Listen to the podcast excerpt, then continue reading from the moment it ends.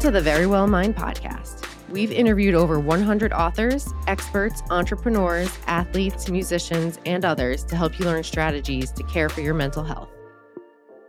This episode is hosted by psychotherapist and best-selling author Amy Morin. Now let's get into the episode.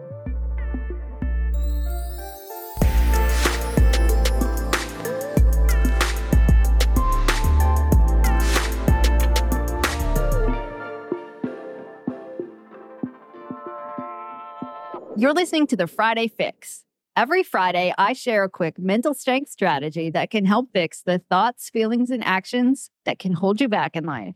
Today, I'm talking about a simple but effective mental strength strategy that can help you get through the day feeling less stressed and less annoyed by the people around you. For some people, the struggle isn't necessarily new, but I've heard from a lot of you who say that you're feeling more frustrated lately with how impatient and rude people have become since COVID. When society started to open up, you might have hoped that people were going to be a little more grateful to be out of the house, happy to be around each other, and that everyone would be a little kinder. Our experience in fighting a global pandemic together might help us treat one another with more compassion. But that wasn't necessarily what happened. When people stepped out of their homes, a lot of them found that the world had grown a little more cynical and a lot less patient. You might find that you too are feeling more stressed, more overwhelmed, and you might be tempted to take your frustration out on the grocery store clerk or that shopper who stands in the middle of the aisle forever trying to decide which flavor of jello to buy. There are several reasons why people are short on patience right now. Many people, in fact, it's probably accurate to say most people, are experiencing worse mental health than usual. There's a lot of stress, a high degree of uncertainty, and the news for the past two years has been horrible. We've been hearing about death tolls and information about how to protect ourselves, and that information has changed over time. So it's safe to say our nerves are frayed, not to mention that being out in public again can be stressful. No matter how you feel about vaccines, masks, and social distancing, safety measures are inconvenient for all of us. You can't control how other people behave, but you can control how you respond to them. The way you respond to someone who cuts in front of you, someone who's ignoring safety rules, or someone who's rushing to get ahead of everyone else makes a huge difference to your well being. By respond, I don't just mean the way that you act. The way you behave matters. Giving someone a dirty look or calling them out for being rude might relieve a tiny bit of stress for a second, but ultimately it gets you ramped up and it fuels your anger. There's also a response in your head. Even if you don't act on it, you're drawing conclusions about other people's behavior. You might think, that person's a jerk. Don't they know everyone else is in a hurry too? Of course, what you say about that person might be much worse than that. We're censoring this since it's a family friendly podcast. But whatever conclusion you draw about the other person and their behavior might reflect how you're feeling, which right now might be stressed out and overwhelmed. So you might assume the worst in others by thinking that they're acting in a certain way because they're entitled or because they're taking advantage of other people's kindness. Thinking those types of thoughts, however, fuels your stress. A helpful strategy to break the cycle is to assume the best in others. If you see someone squeezing through a crowd of people in a complete rush, remind yourself that they might be in a hurry to pick up a sick child.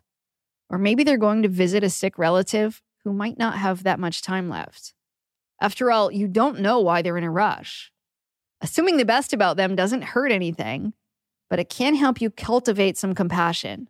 Feeling compassion for others reduces your stress level. It might also allow you to treat them with some kindness. Maybe you shoot them an understanding smile as opposed to an eye roll. Putting a little good energy out into the world never hurt anyone. But it will also stop the flood of stress hormones that get released into your body when you think thoughts like, that's not fair. People shouldn't get away with being so rude all the time. Remember, it's not your job to teach people to be less rude. And when you think about it, when was the last time you saw a situation end well when a rude person got schooled by a stranger? Kindness is what helps people change, not a public lecture.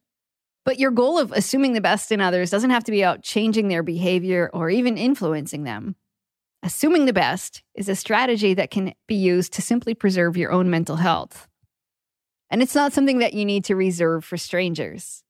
It's a helpful strategy that you could use with your friends, your family, and your colleagues too. When your friend cancels your dinner plans at the last minute, you might be quick to assume that they're not making you a big enough priority in their life. But you could also remind yourself that maybe they're taking care of themselves, or maybe they're addressing an important family issue right now. When you have a family member who asks for a lot of favors, you might find yourself thinking that they always take advantage of your kindness. But you could assume the best by reminding yourself that they're willing to be vulnerable and they trust that they can turn to you to ask for help. You don't have to allow yourself to be treated poorly, though, just because you assume the best in others. If you're dating someone who doesn't follow through with the promises that they make over and over again, don't assume that they're just busy. A pattern of behavior is evidence of what's going on with them. You can still assume the best. You might decide that they're doing the best they can with what they have, while also deciding that their best isn't something you're going to incorporate into your life. Establishing clear boundaries about what you're willing to tolerate is key to keeping yourself healthy. Just because someone is doing their best doesn't mean you need to put up with mistreatment.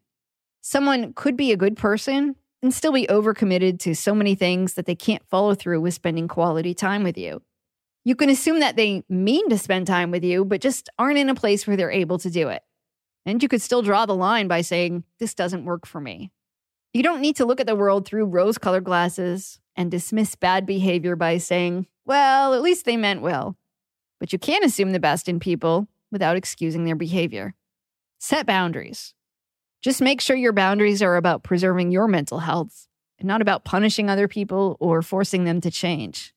And if right about now you find yourself thinking, oh, but I don't want to assume the best in people, people aren't that great, think about what happens when you choose to hold on to that belief. If you conclude that other people are always selfish, always rude, and always entitled, you'll go around looking for evidence that proves it's true. Your brain will work really hard to find proof that other people are bad. You'll overlook most good things in the world. And even when someone is kind, you'll find yourself suspicious of their motives. Constantly looking for the negative will take a toll on your mental health. It will reinforce to you that the world is a bad place. And the worse you feel, the more negative your thoughts will become. This approach is much better for your mental health than concluding that no one else is putting in any effort or thinking that everyone else is lazy or mean. Instead, assume that people are doing the best that they can with what they have and establish boundaries when you need to draw the line about what isn't working for you. You can choose to see other people in a more positive light by assuming the best in them. Try it for one week. I suspect you'll feel happier, you'll feel less stressed, and you'll feel less anxious right away. And when you feel better, your interactions with other people are more likely to be positive.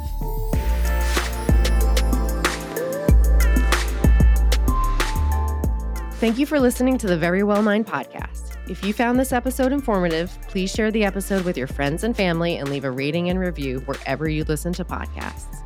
To learn more about the Verywell Mind podcast, you can head to verywellmind.com slash podcast.